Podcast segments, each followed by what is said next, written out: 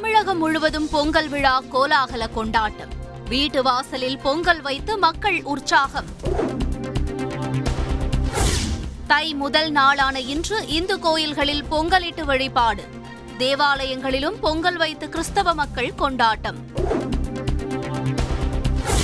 பணிச்சுமைக்கு இடையில் காவல் நிலையங்களில் பொங்கல் கொண்டாடிய போலீசார். பாரம்பரிய உடையுடன் சேலம் மாநகர காவல் ஆணையர் உரியடித்து உற்சாகம். பொங்கல் வாழ்த்து தெரிவித்தார் முதலமைச்சர் ஸ்டாலின். மக்களின் அன்பால் ஊக்கத்தை உழைப்பாக்குவேன் எனவும் உறுதி.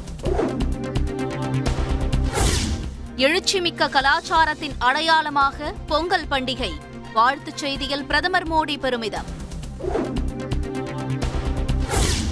பொங்கலையொட்டி நடிகர் ரஜினிகாந்த் வீட்டின் முன்பு திரண்ட ரசிகர்கள்.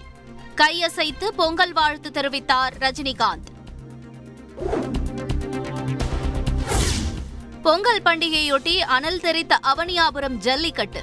வாடிவாசலிலிருந்து சீறி பாய்ந்த காளைகளை வீறுகொண்டு அடக்கிய காளையர்கள். நிறைவு பெற்றது அவனியாபுரம் ஜல்லிக்கட்டு போட்டி. சிறந்த மாடுபிடி வீரராக அவனியாபுரத்தைச் சேர்ந்த கார்த்தி தேர்வு. முதல் பரிசை வென்றவருக்கு முதலமைச்சர் சார்பில் கார் பரிசு. அவனியாபுரம் ஜல்லிக்கட்டில் சிறந்த காளையாக மணப்பாறையைச் சேர்ந்த தேவசகாயம் என்பவரின் காளை தேர்வு. முதல் பரிசு வென்ற காளையின் உரிமையாளருக்கு உதயநிதி ஸ்டாலின் சார்பில் இருசக்கர வாகனம் பரிசு. ஒட்டுமொத்த கொரோனா பாதிப்பில் ஏழு சதவீதத்தினருக்கு மட்டுமே சிகிச்சை தேவை உள்ளது. வீட்டு தனிமையில் இருந்தாலே போதுமானது என்றும் சுகாதாரத்துறை செயலாளர் ராதாகிருஷ்ணன் தகவல். தமிழகத்தில் பதினோரு மருத்துவக் கல்லூரிகள் பிரதமரின் பொங்கல் பரிசு. மத்திய இணையமைச்சர் எல் முருகன் கருத்து.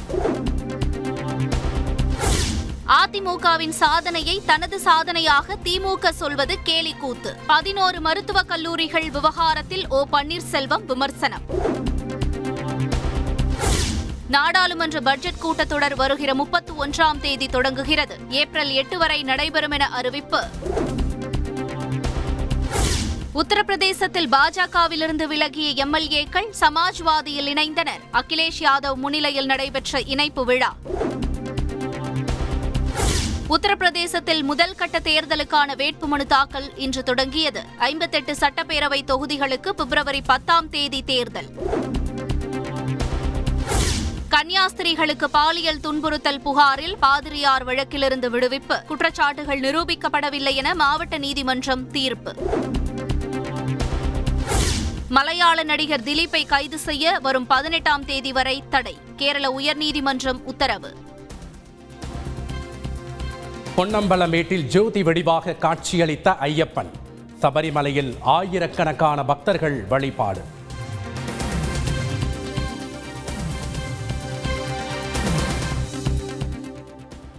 கடந்த இருபத்தி நான்கு மணி நேரத்தில் இந்தியாவில் இரண்டு லட்சத்து அறுபத்து நான்காயிரத்து இருநூறு பேருக்கு கொரோனா தொற்று உறுதிப்படுத்தப்பட்டிருக்கிறது. நாளுக்கு நாள் கடந்த ஆண்டில் டெல்டா பிளஸ் அப்படின்னு வந்தது. இந்த ஆண்டு ஒமைக்ரான் என்று உருமாறி வந்திருக்கிறது.